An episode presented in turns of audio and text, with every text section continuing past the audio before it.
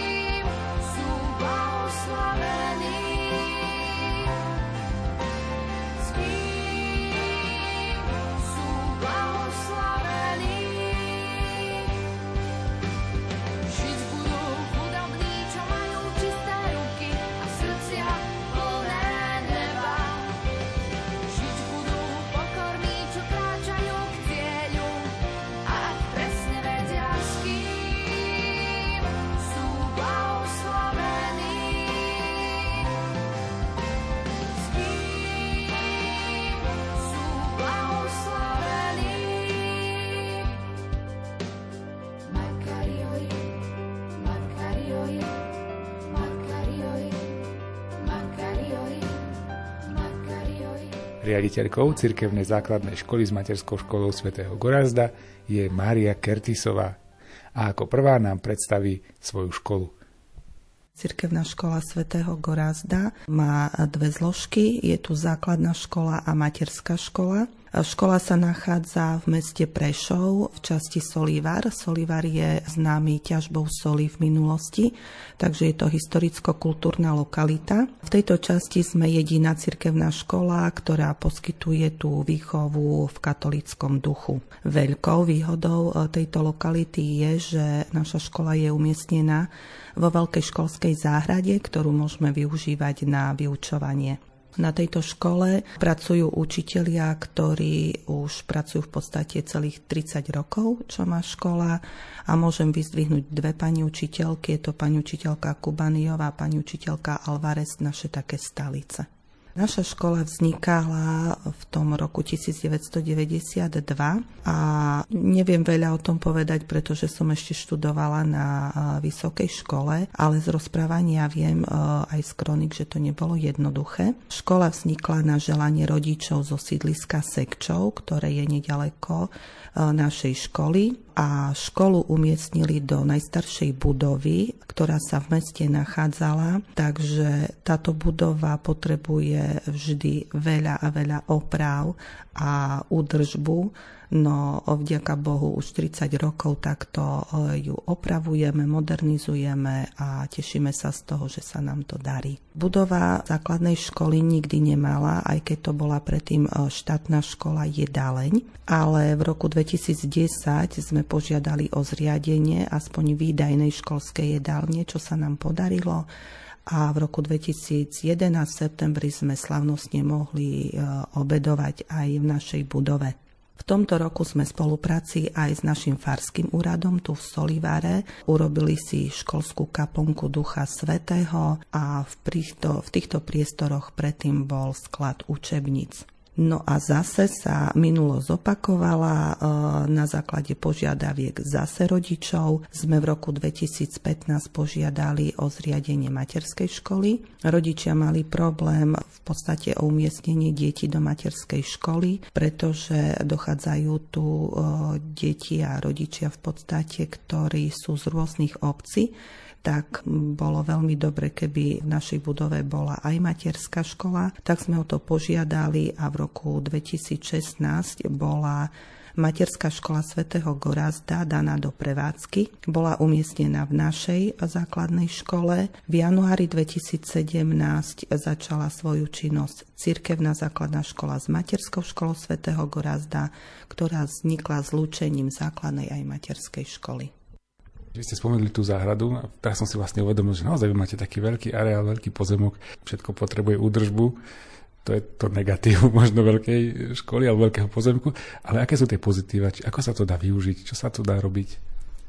No v prvom rade, keď už vykúkne slniečko, vonku je pekne, tak deti idú aj na prestávky vonku, môžu sa trošku vybehať.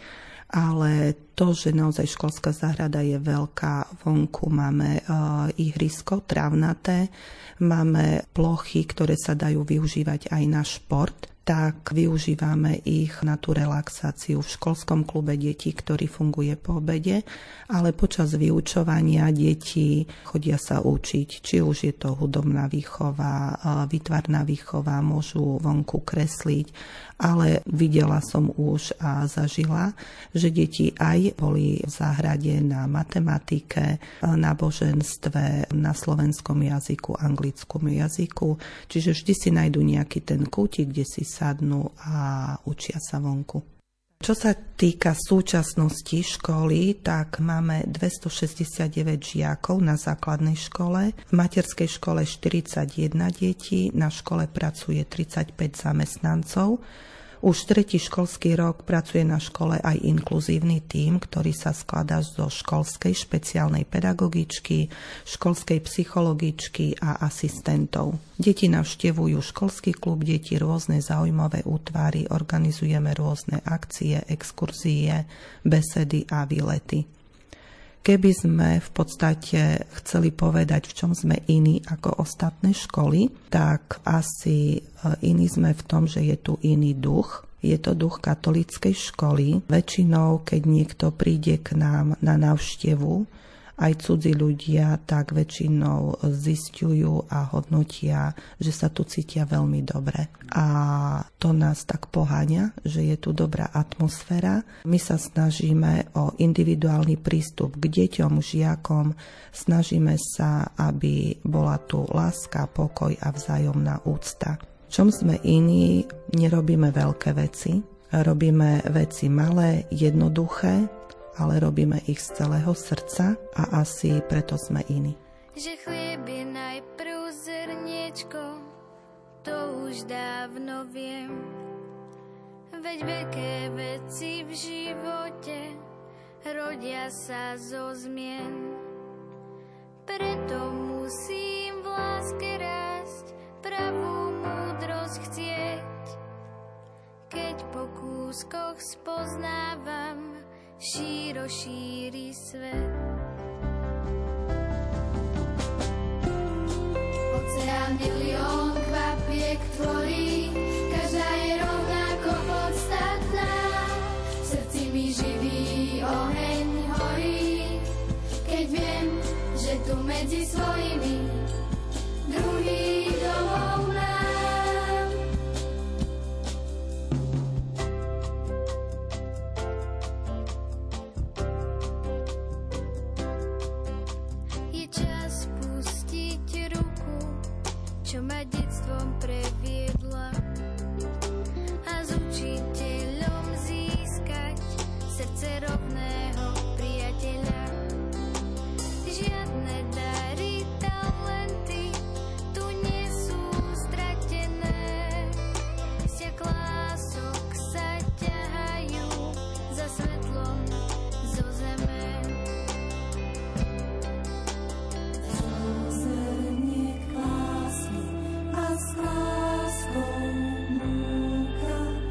Najväčší priateľ.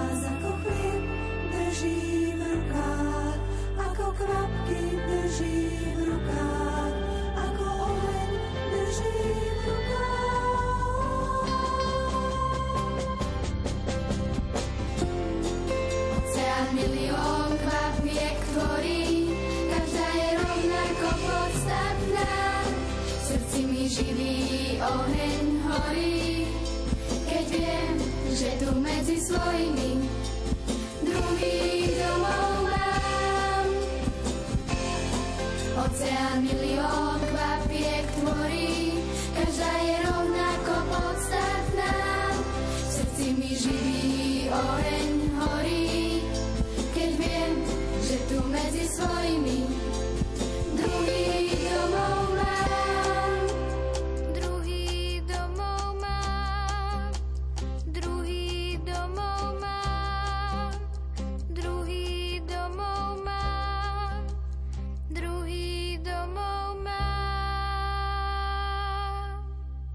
Pavol Fedorko pôsobí na cirkevnej základnej škole s materskou školou svätého Gorazda ako školský kaplán.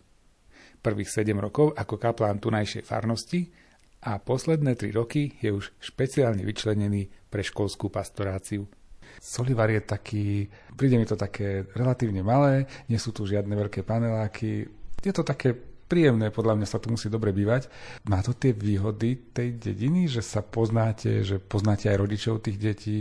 No, Solivarom pôsobí ako taká dedina, ale musíme rátať s tým, že naša farnosť je väčšia, aj vlastne tá mestská časť Solivar je väčšia. Tu patrí aj sídlisko Šváby, čo je pomerne veľké sídlisko.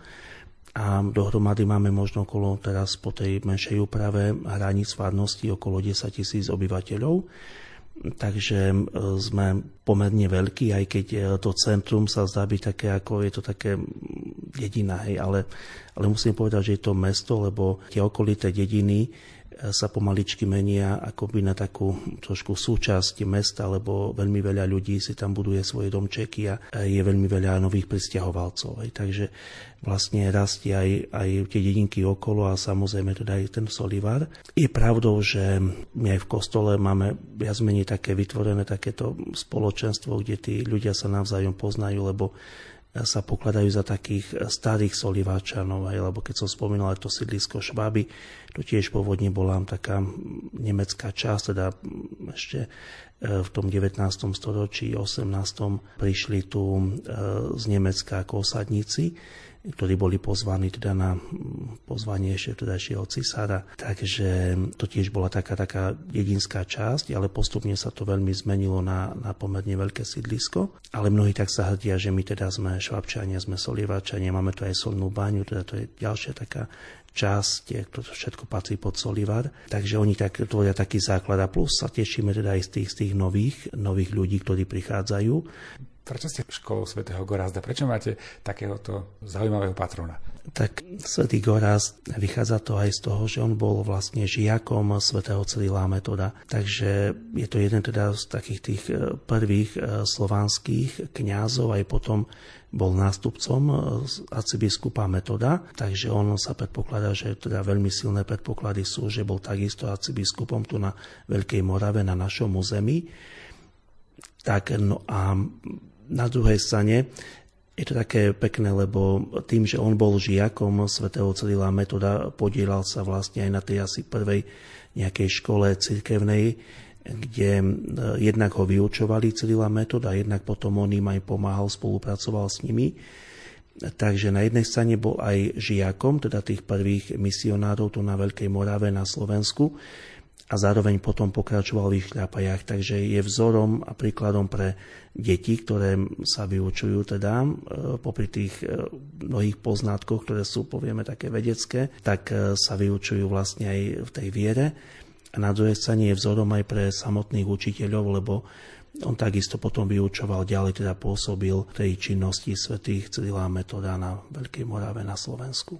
Také motto našej školy je viera, nádej a láska. To sú také tie tri božské čnosti, alebo teologálne, alebo hlavné čnosti, viera, nádej, láska. A je také motto, ktoré nás sprevádza, že na jednej strane sa snažíme tým deťom štepovať vieru.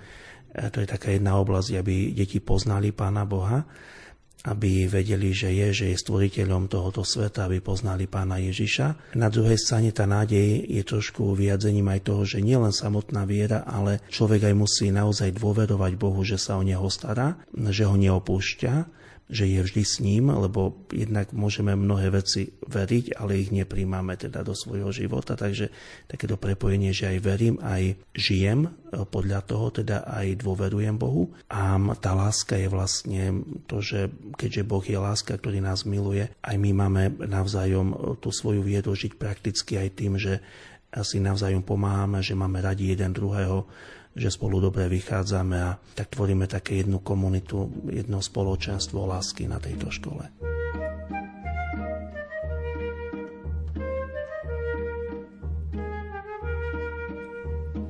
Aby bol bežík na bežku, snežík na snežku sane, daj nám to, Pane.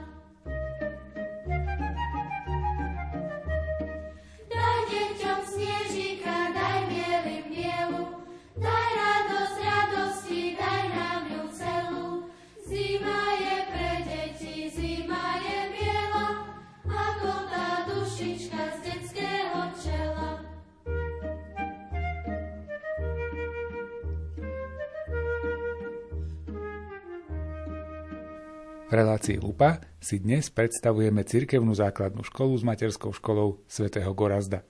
Ako už počuť z názvu, jej dôležitou súčasťou je materská škola. Tu nám v nasledujúcich minútach predstaví pani učiteľka Damiana Kočišová. Som tu už vlastne 3. rok. Naša cirkevná materská škola funguje 5. rok. Je tu veľa lásky. Sme dvojtriedná materská škola.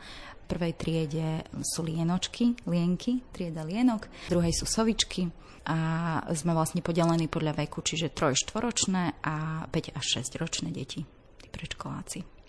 Asi každý rodič zažil, že čo sa robí v takej škôlke, alebo tak zhruba asi vie, lebo tí rodičia teraz sa väčšinou aj zaujímajú o to, čo sa v tej škôlke deje, ale málo kto bol reálne pri tom, keď sa s tými deťmi nejako hráte, keď s nimi nejaké veci riešite. Čo je vlastne úlohou tej materskej škôlky? Ide o to, že pripravíte deti na tú základnú školu, alebo ide o niečo z nich vykresať? Čo vy ako pedagóg vlastne s nimi máte riešiť? Čo je tá vaša prvá úloha? Tak v prvom rade prijať deti asi také, aké sú. Prijať ich s otvoreným srdcom, s úsmevom a s takou úprimnosťou, lebo deti vlastne všetko cítia v tom veku a majú veľmi radi objatia, fakt cítia tú lásku a my sa ju snažíme podporovať vo všetkých smeroch, ale takou najpodstatnejšou úlohou materskej školy je výchova a vzdelávanie detí predškolského veku. Ide vlastne o prípravu na vstup do základnej školy, takže s deťmi sa učíme pomocou hry hlavne. To je vlastne taká podstata materskej školy a úloha. A tak od rána, už podľa asi nálady, zistíme, ako sa deti vyspali, akú majú náladu, tak buď spievame, aj hráme na hudobné nástroje. Potom sú také cielené vzdelávacie aktivity, čiže nejaká tá podstata, čo vlastne má dieťa, aký cieľ splniť v tom vzdelávaní. Buď je to hudobná výchova v preklade, slovenský jazyk alebo niečo s matematikou. Je to také fakt hravé. Potom ideme vonku, medzi tým jeme, obedujeme a všeličo možné robíme. Fakt podľa tej nálady detí.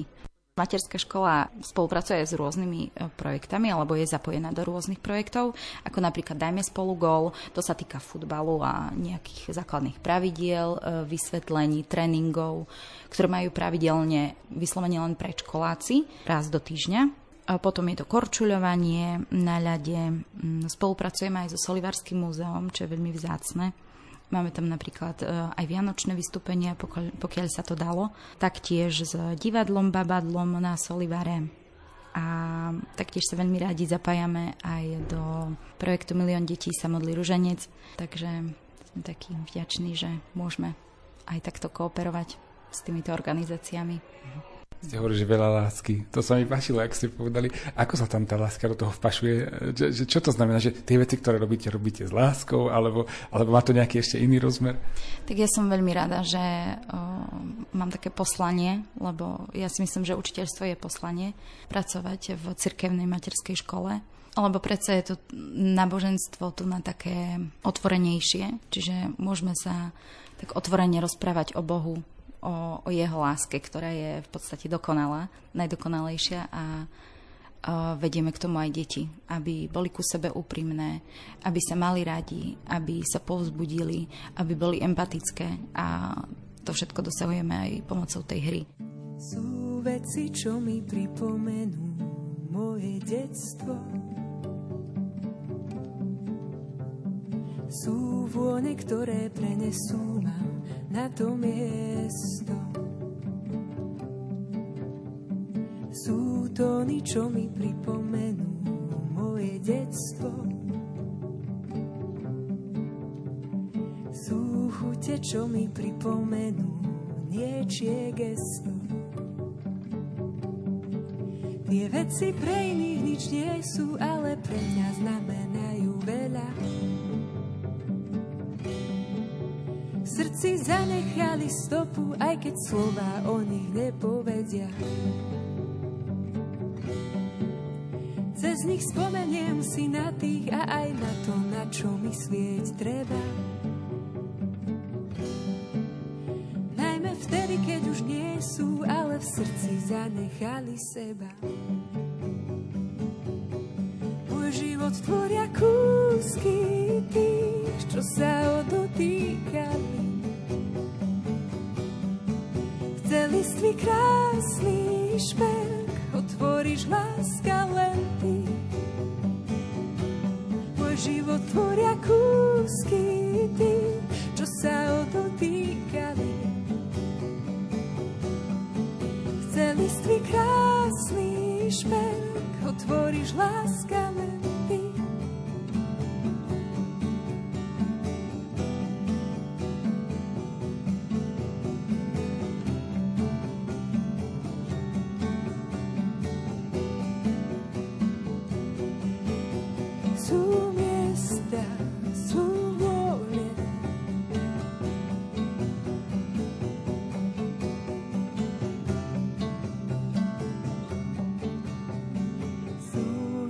Čo mi pripomenú moje detstvo.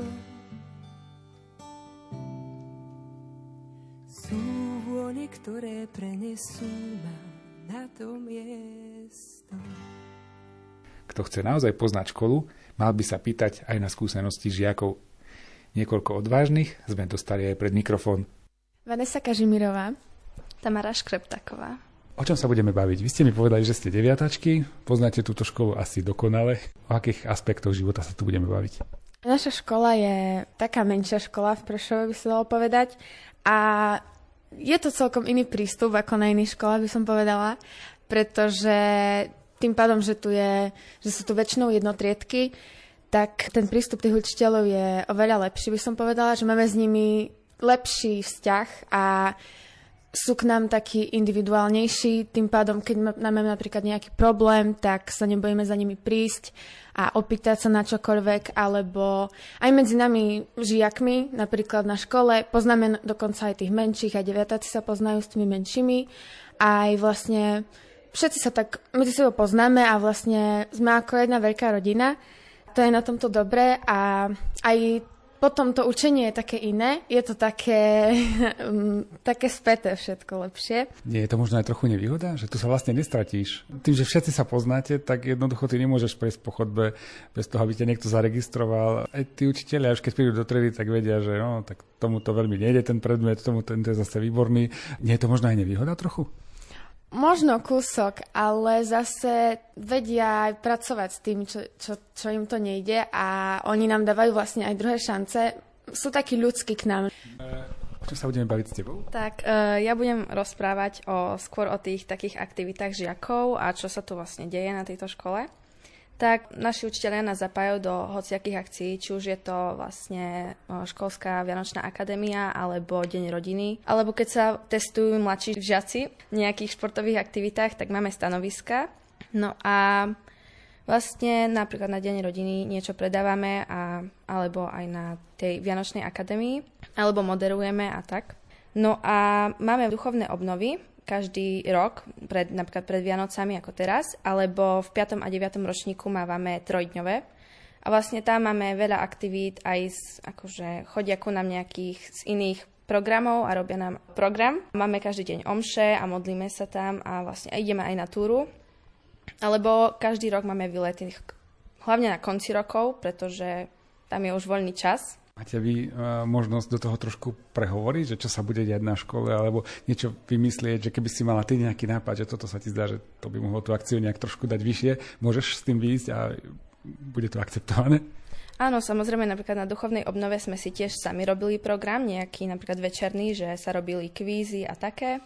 Napríklad na Vianočnú akadémiu si môžeme, keď nie je to povinné, si urobiť nejaký program pre rodičov, ale môžeme, keď chceme, tak nám vlastne dajú, že môžeme si robiť čo chceme, do istej miery, ale dávajú nám priestor na naše vyjadrenie, aby sme sa mohli vyjadriť, že čo sa nám nepáči a páči v tých programoch pre nás. No a učitelia nás samozrejme zapájajú aj do čítania prozieb a napríklad čítaní, aj nosenie vlastne obetných darov a chlapci môžu ministrovať na omčiach. No a my ako deviatačky vlastne budeme za chvíľu končiť a budeme na túto školu veľmi dobre spomínať, pretože nám dala veľa možností do života a dobre nás pripravila do budúcnosti. A samozrejme, ako každý rok majú deviatáci ďakovnú omšu spolu s našim programom, čo si pre nich pripravíme. A naša škola poskytuje vlastne ZUŠke aj mažoretkám tieto priestory. Mažoretkám častejšie telocvičňu a tie priestory a ZUŠke učebne a triedy. Ty si prešla nejakými krúžkami? Áno, ja chodím na mažoretky a je to super. Ty si jedna z tých majsteriek Slovenska. Áno. Budeš v tom nejako pokračovať? Asi budem dávať na konzervatórium prihlášku, lebo mne sa zapáčil veľmi tanec, aj veľa ľudí mi hovorí, že mi to naozaj ide, tak idem to vyskúšať tam. Meno a o čom budeme rozprávať? Takže ja som Daniela Asajová a rád som vám povedala niečo o akciách na našej škole. Teraz máme vianočný čas. Riešite niečo v tejto chvíli, alebo bolo niečo? Áno, počas decembra sa môžu žiaci, hlavne 2. stupňa, ale aj celá škola môžu zapojiť na tvorbe adventných vencov a ikeban. A celá škola sa môže zapojiť na zimnej akadémii a na burze s tou spojenou. Počas roka toho asi je viac ešte teda? Tak áno, určite podľa mňa za spomenutie stojí olympijský deň, ktorý je na konci roka, pretože si myslím, že sa to dosť podobá skutočným olympijským hrám, keďže sa aj zapálí olympijský oheň a celá škola sa môže zapojiť do disciplín a vyhrať rôzne pekné ceny. Máš ty niečo také špeciálne, čo teba osobne teší? Teraz, dobre, menovali sme nejaké veci, možno sme niečo ešte nespomenuli, ale také, čo sa tebe zdá, že to má zmysel a že máš to naozaj rada. Tak mne sa páči veľmi akcia Koľko lásky sa zmestí do krabice od topánok. Táto akcia vlastne spočíva v tom, že si každá trieda pripraví krabicu od topánok, do ktorej dajú rôzne praktické a pekné darčeky pre dôchodcov, ktoré sa im potom dajú a myslím, že je to veľmi pekné. Tiež si myslím, že spomenutie stojí aj literárna exkurzia, napríklad a literárna noc. Literárna exkurzia je, že chodíme väčšinou 2 dni po stopách známych slovenských básnikov a prozaikov. A literárna noc je, že prespíme v škole a máme rôzne hry a kvízy spojené s literatúrou.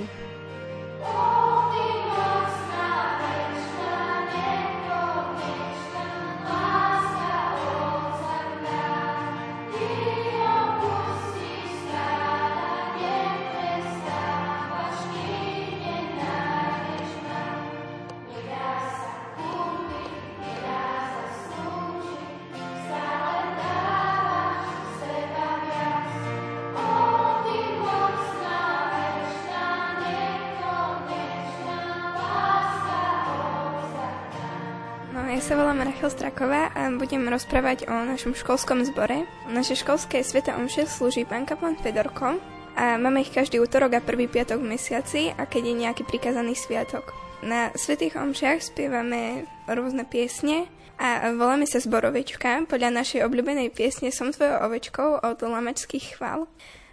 Zbor vedie pani učiteľka Katarína Ferčáková, ktorá nás učí nové piesne a aj hra na gitare.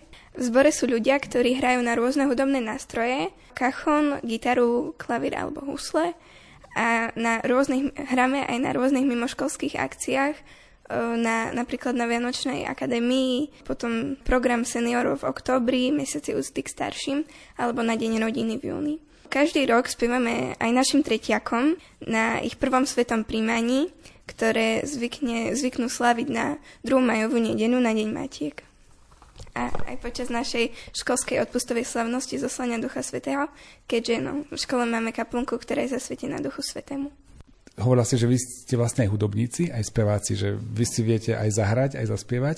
Čo sa týka tých hudobníkov, to sú ľudia, ktorí sa naučili hrať tu na škole, že máte tu nejaké také veci, alebo vedeli hrať niekade, neviem, chodia niekde sa učiť hrať, alebo jak? No, je to tak rôzne, lebo na gitare napríklad hrá pani učiteľka Ferčáková a na kachone a husliach aj na klavíri hrajú žiaci. Teraz na klavíri síce hrá pani učiteľka, ale...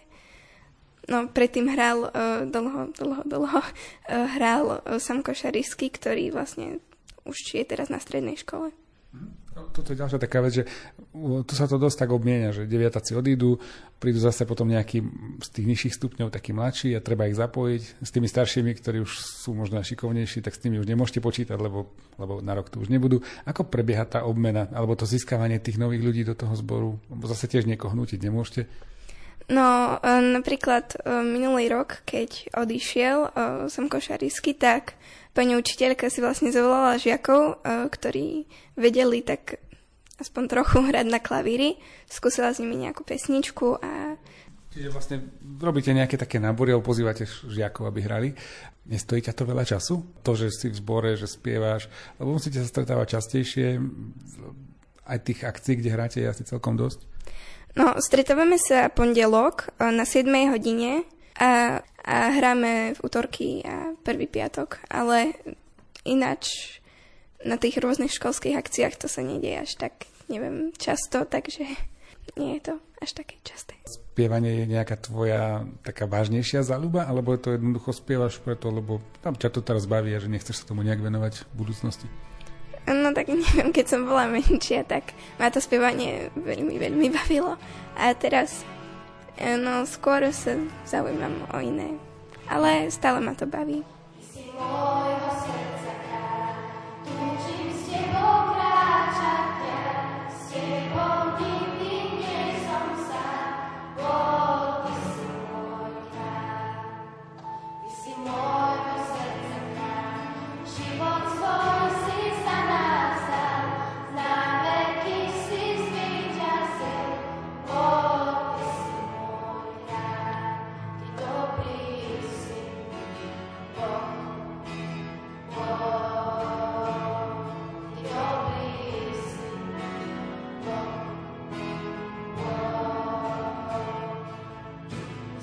Jan Pavlínsky, som tu zástupca pani riaditeľky, no a pôsobím tu 16. rokom. S vami sa budeme rozprávať o tých úspechoch školy, o tom, ako táto škola navonok pôsobí, takže čím sa môžete chváliť, alebo v čom ste naozaj takí dobrí, že vy to vidíte a viete, že je to tak? Ono, hovorí sa, že víťazstvo je krásna vec, ale udržať sa niekedy je dôležitejšie. Sila každého kolektívu a vôbec všetkého závisí od najslabšieho článku v reťazi. To znamená, nepozeráme na topky, na tých najlepších, hoci máme tu aj takýchto, ale pozeráme vlastne na všetkých žiakov. Sme jedno z 19 základných škôl v meste Prešov a vyše 30 plne organizovaných základných škôl v okrese. Sme školou rodinného typu a to nám vlastne dáva takú možnosť vedieť o každom žiakovi skoro všetko. Tým pádom aj vieme, na čo má vlohy, na čo má prednosti a kde sú jeho také tajné zákutia, kde by sa mohol zlepšiť a kde mu to proste nejde. Za tých 30 rokov činnosti našej školy sme získali, my, naši žiaci, získali množstvo ocenení na rôznych súťažiach. Vo výchovno-vzdelávacom systéme medzi najdôležitejšie súťaže patria vlastne predmetové olympiády a naši žiaci sa pravidelne zúčastňujú predmetových olympiád zo predmetu slovenský jazyk, matematika, anglický jazyk, dejepis, geografia a aj z ďalších iných predmetov, kde na okresných kolách získavajú cenné ohodnotenia a mnohokrát sú to aj tie pomyselné medailové ocenenia. A znova štatisticky, ak by sme to zobrali na počet škôl a našu školu, na počet škôl, ktoré majú 800-900 žiakov a našich, ktorá má v tomto školskom roku 269 žiakov, tak, ale to je štatistika. Máme aj iné súťaže, ktoré organizuje mesto Prešov. Medzi ne by sme s takou dlhodobou vlastne topkou mohli povedať, je to šikovný tretiak, šikovný štvrták, kde naši tretiaci, štvrtáci pravidelne získavajú jedno z prvých troch miest, kde naozaj máme veľmi šikovných tretiakov, štvrtákov a to sú generácie za sebou, ktoré nám takto odrastajú. V minulosti sme mali výborné výsledky aj v kolektívnych aktivitách, kolektívnych športoch, futbal, florbal, basketbal, dievčatá. Žiaľ, covidové obdobie nás troška pribrzdilo, ale keď sa teraz tak pozerám na tých našich prváčikov, druháčikov, tretiačikov, tak vidím, že o niekoľko rokov sa asi vrátime na tie pôvodné miesta, hlavne vo futbale, kde už tradične naša škola síce má problém vyskladať 11, ale keď ju vyskladá, tak to stojí za to. Môžeme sa taktiež pochváliť aj pravidelnou účasťou na diecezných kolách v rámci biblických olympiád alebo súťaží dedičstvo Otcov zachovaj nám Pane, kde dosahujeme v rámci diecézy veľmi pekné výsledky. Rovnako Hviezdoslav Kubín, topka, súťažná prehliadka v prednese poézie a prózy patrí k tým, kde naši žiaci už niekoľko rokov za sebou vlastne tie medaily aj v rámci okresu reálne na tých prehliadkach získavajú. Či už prvé, druhé, tretie miesto. Takto by som mohol vymenovávať súťaž za súťažu. Nie úlohou vymenovať konkrétnych žiakov, ale snáď súťaže, ktorých sa pravidelne zúčastňujeme a kde získavame nielen, ako sa hovorí, víťazstva, lebo to nie je o víťazstve. Je to o tom, aby si žiak uvedomil, že je niečo iné ako škola. A že je to možno, že aj pocit, taký malý pocit reprezentovať tú školu a hovoriť o sebe, že bol som na súťaži. A vyšlo ti, ale nevadí, že ti to nevyšlo. Vyšlo ti to, lebo si dokázal už len tým, že si tam išiel, ukázal si svoju odvahu. Takže mnohokrát to je hlavne o tom, pripraviť deti aj týmto spôsobom do reálneho života. Mnohí žiaci využívajú popoludnejšie hodiny aj na umelecké aktivity, nakoľko naša škola poskytuje priestory alokovanému pracovisku cirkevnej základnej umeleckej školy svätého Mikuláša. No ale to už vlastne sme pri mimoškolských aktivitách. Konkrétne cirkevná základná umelecká škola má u nás hudobný odbor a výtvarný odbor, kde máme pomerne bohaté zastúpenie našich žiakov. Rovnako v popoludnejších hodinách sa pre žiakov sme vytvorili podmienky aj na činnosť rôznych záujmových útvarov, ľudovo zvaných krúžkov. Tohto roku máme síce v skromných podmienkách, ale máme ich 15. V predcovidovom období ich dokonca bolo vyše 20. Do týchto krúžkov chodí vyše 80% našich žiakov. Tu by som chcel podotknúť jednu vec. Investovanie voľného času pedagógov, žiakov, čiže vlastne aj tá nezaplatená práca v rámci tých záujmových útvarov vždy prináša nejaké výsledky. Či už je to spokojnosť žiakov, ale niekedy sú to aj také nepriame výsledky ako účasť na rôznych súťažiach, ktoré potom naozaj potešia. Ale o čo viac poteší aj fakt, že žiaci už dávno nie sú žiakmi našej školy. Sú na stredných školách, sú to maturanti, mnohokrát aj vysokoškoláci. A paradoxne s nimi krúžok pracuje ďalej virtuálne. Pretože či už na diaľku, cez sociálne siete, alebo aj osobne prídu a zapájajú sa do práci týchto krúžkov. Takže to je také zadozučinenie práci pedagógov, keď vie, že stojí to za to. No a chcel by som spomenúť aj hviezdy športovo-tanečné. Konkrétne naša škola poskytuje priestory pre tréning a pohybové aktivity aj konkrétne diridonkám, prešovským mašoretkám, ktoré v septembri získali titul majstra sveta. No a medzi tými majsterkami je aj jedna naša žiačka.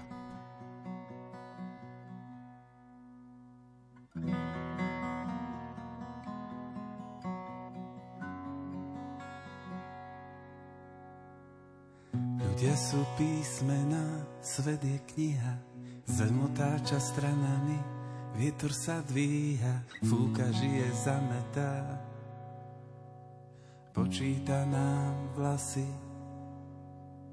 Ľudia sú písmená na veľkej dlani, v igelitkách nesieme na všetky strany, príbeh o nás a my v ňom. Zdvihni prosím telefón. Celá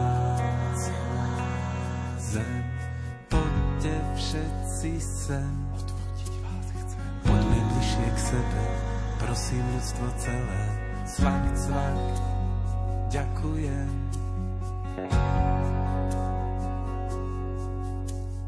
Keď sa dieťa pritúli, slabosť aj sila, perie biele zástavy, potom ich dvíha ako plienky do neba.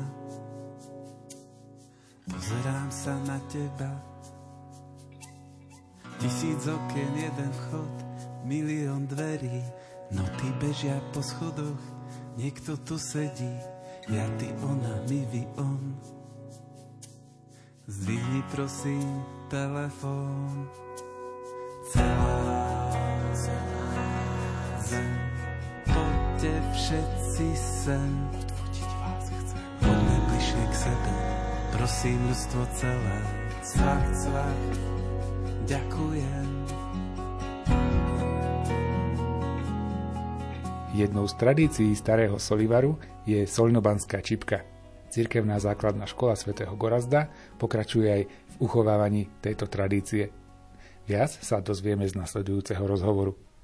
Volám sa Dušana Kalinajová a budeme rozprávať o paličkovanej čipke. Vysvetlíme najprv to, že prečo je paličkovaná čipka súčasťou nejakej práce na škole? Ako sa to sem dostalo? Na tejto škole sa vyučovala paličkovaná čipka, alebo teda technika práce s niťami formou čipky, teda paličkovanej čipky, v podstate odkedy vznikla škola, aj ešte za socialistických čias. A keď v tejto budove vznikla cirkevná škola, tak táto tradícia automaticky prirodzene prešla kontinuálne na tie ďalšie deti. Musím spomenúť pani učiteľku Barboru Šimkovú, ktorá je odtiaľto zo Solivaru rodáčka. Ona na tejto škole učila a ona bola takým veľkým nositeľom práve tejto paličkovanej čipky a bola takým veľkým oduševneným inšpirátorom pre všetkých. A ja som sa naučila paličkovať od nej, keď som sa zamestnala na tejto škole. No a postupne, ako pani učiteľka potom odišla od dôchodku, tak to nejako, už aj neviem ako, dostalo sa to ku mne. No a začala som teda žiačky učiť na krúžku paličkovania, ja túto čipku. No a postupne z roka na rok sa učíme rôzne techniky a vyrábame rôzne čipky. Je to záujem o tieto veci? Záujem o ručnú prácu by som povedala, že stúpa.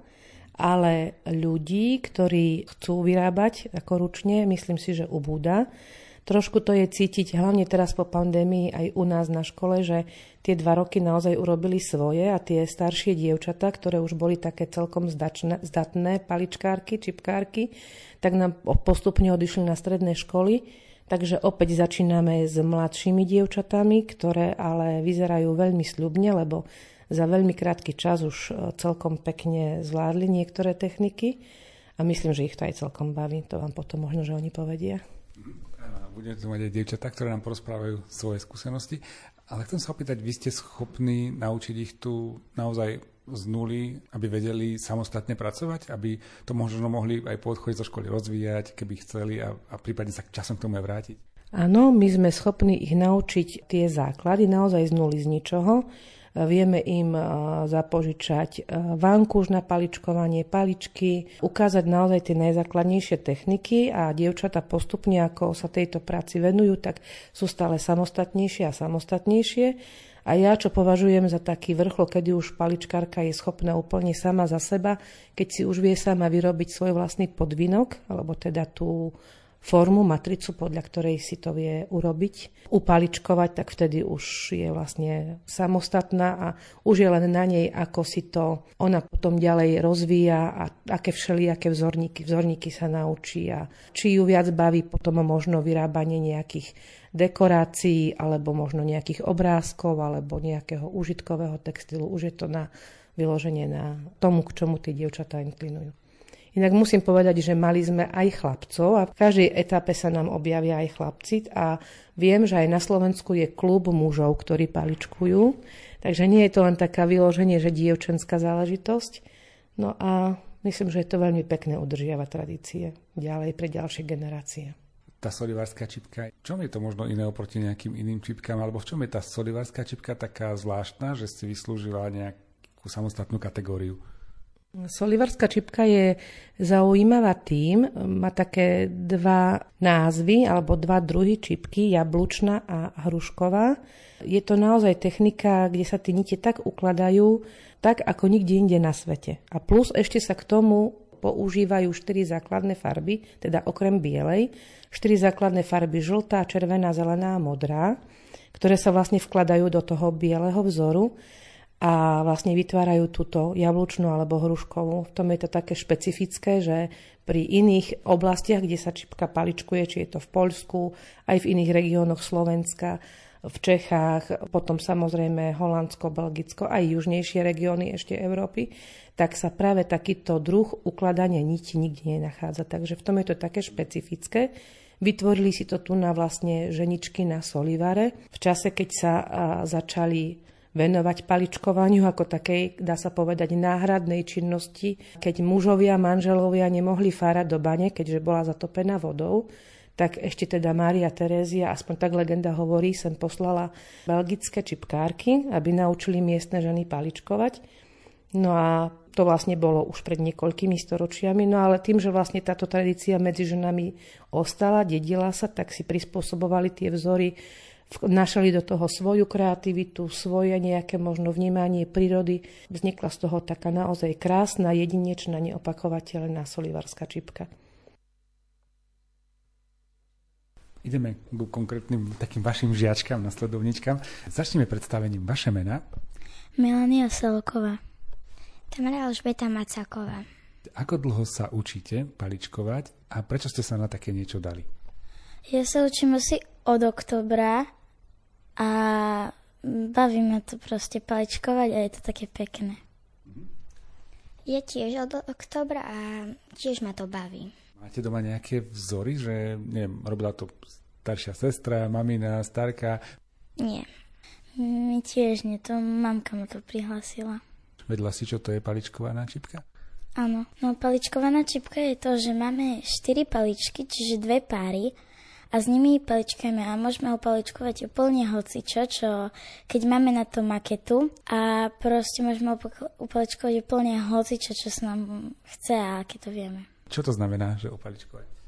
Tak väčšinou sa to môže dať na, do podkladu a môžeme to mať jak portrét alebo zatišie, ale niekedy môžeme z toho mať aj obrus. Keďže ste spomínali, že obidve začínate od oktobra, vieš aj reálne urobiť niečo, čo sa dá použiť? Že, alebo ešte sa učíte len úplne tie základy? Ešte len tie základy. Ako často toto je? V stredu a tak 2 hodiny v stredu. Kde sa bude dať potom vidieť nejaké vaše veci? Vás sa to ešte netýka, ale tí, čo už skôr robili pred vami, niečo aj vystavujú alebo niekde to ukazujú? Áno, na stenách sú v rámoch tie čipky, a čo vytvorili tí starší, no tak tie sú na stenách. Na začiatku sme robili retiazku a tá retiazka sa, to nie je normálna ako keby niť, ale je to taká pevnejšia, že to udrží všetko, je to proste pevné. A najprv som robila srdiečko a teraz som začala robiť platenko a budem robiť taký kvietok. Na platenko už používam 7 párov a 14 paličiek.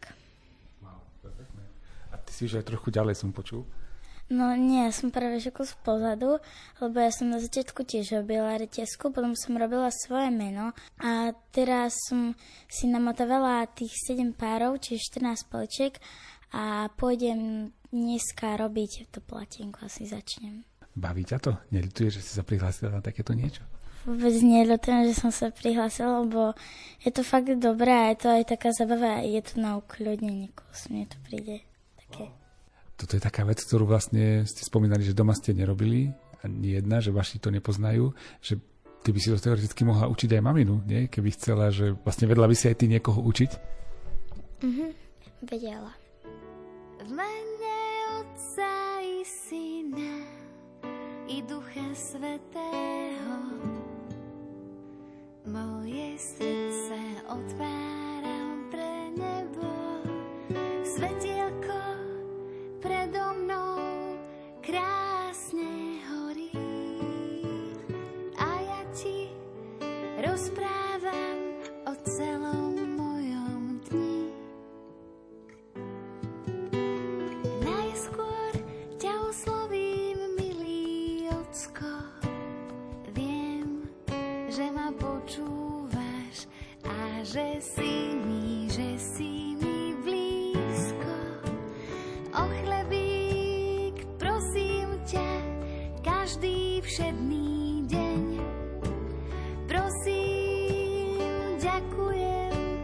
Prosím, ďakujem. Cez deň sa nehodá, úplne nevyhnem. Rodičov neteším, keď s hračkami sa nedelím. Odpusť, čo bolo zlé, žehnaj v nás to dobré. Chválim ťa za veci, ktoré si nám stvoril. A prosím o ochranu malku Máriu. Pod svoj plášť nech vloží našu celú rodinu. V mene Otca i Syna i Ducha Svätého zatváram očka.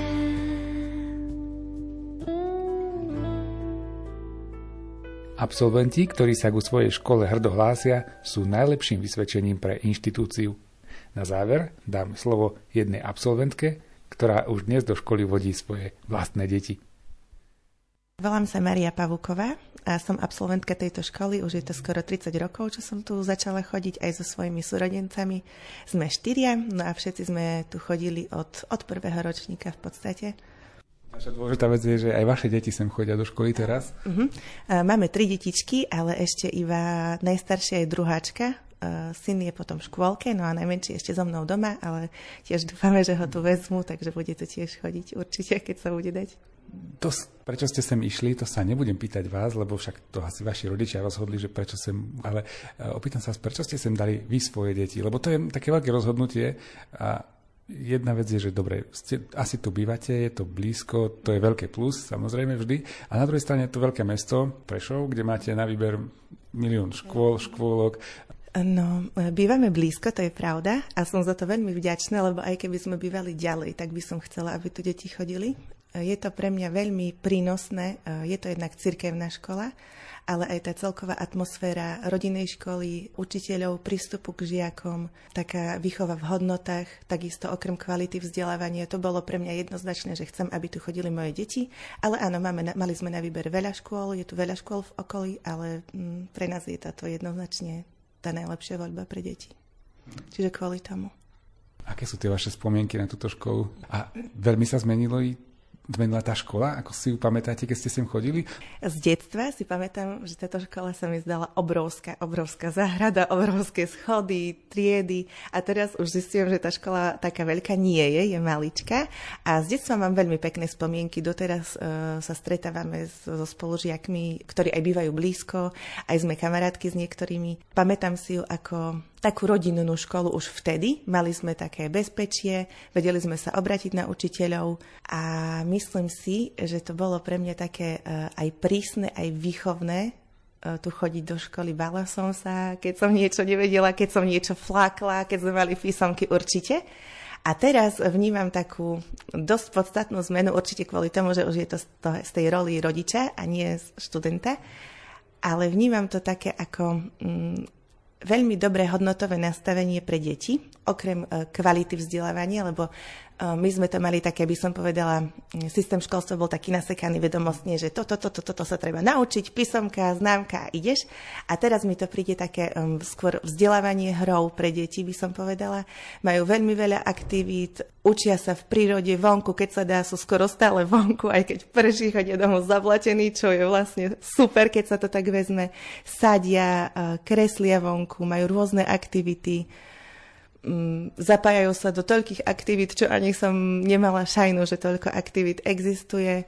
Škôlka je úplne úžasná, učiteľky sú perfektné, by som povedala, je to také ako druhé mamky a nie je to len o tom, že dostať do detí vedomosti, by som povedala, ale mám pocit, že sa snažia urobiť to takým štýlom, že dať tým deťom čím viac. Nie len tak, aby to bolo, že splnili sme, čo sme mali, ale vzdelávať ich, vychovávať ich, poskytnúť im, čo sa len dá naozaj. Hlavne tu v škole, čo máme druháčku, tak vidíme, že sa učia hrou, síce idú podľa učebníc, ale tancujú, spievajú, sadia, kreslia, doma si chystajú veci. Je to také, by som povedala, Montessori až pedagogika, aj keď to nemajú v popise. Takže ja som veľmi šťastná a veľmi vďačná, že tu je taká škola, kde môžu chodiť naše deti. No a sú tu veľké možnosti teda spolupráce. Aj škola si myslím, že dáva také podnety na to, aby sme sa rodičia zapájali do chodu školy, aby sme prinášali nejaké podnety, projekty. Rodičia napríklad pomáhajú škole aj škôlke, keď nie sú dostatočné finančné prostriedky samozrejme, na všetko, čo by škola chcela pre deti. Chcela by zútulniť prostredie pre škôlkarov hlavne, to bolo minulého roku, tak rodičia sa dali dokopy ako dobrovoľníci a chodili tu po práci a zveľaďovali okolie škôlky tam pre deti. Rodičia darujú ihriska, robili dlažbu, oteckovia. Takisto, tak tu bola v školskej záhrade veľká akcia, rodičia piekli koláče, detičky vystupovali zo škôlky, zo školy. Bol to taký ako keby veľký školský rodinný piknik, by som povedala, a bolo to veľmi pekné. Bola tam krásna atmosféra, bolo tam vidieť, že aj tí rodičia chcú, aj učitelia chcú. Také rodinné vzťahy, by som povedala. Je tu veľmi pekný priestor preto. A takisto my mamky, ktoré sme doma ešte s najmenšími deťmi na materských, tak sa stretávame raz do týždňa, no nevždy sa podarí podľa choroby detí. A modlíme sa, tu máme hneď vedľa kostol, farskú záhradu, a tak sa pomodlíme, každý tam dáva nejaké podnety, každý povie, čo prežíva, ako sa máme. A je to takisto veľmi pekné a veľmi príjemné.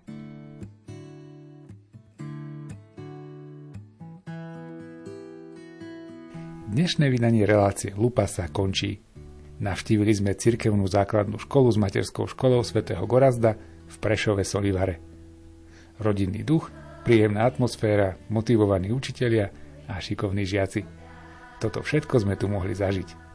Sme radi, milí poslucháči, že aj vy ste mohli byť pri tom. Z košického štúdia sa lúčia a na ďalšie stretnutie sa tešia tvorcovia relácie Lupa. Majster zvuku Jaroslav Fabián, hudobná redaktorka Diana Rauchová a redaktor Martin Ďurčo.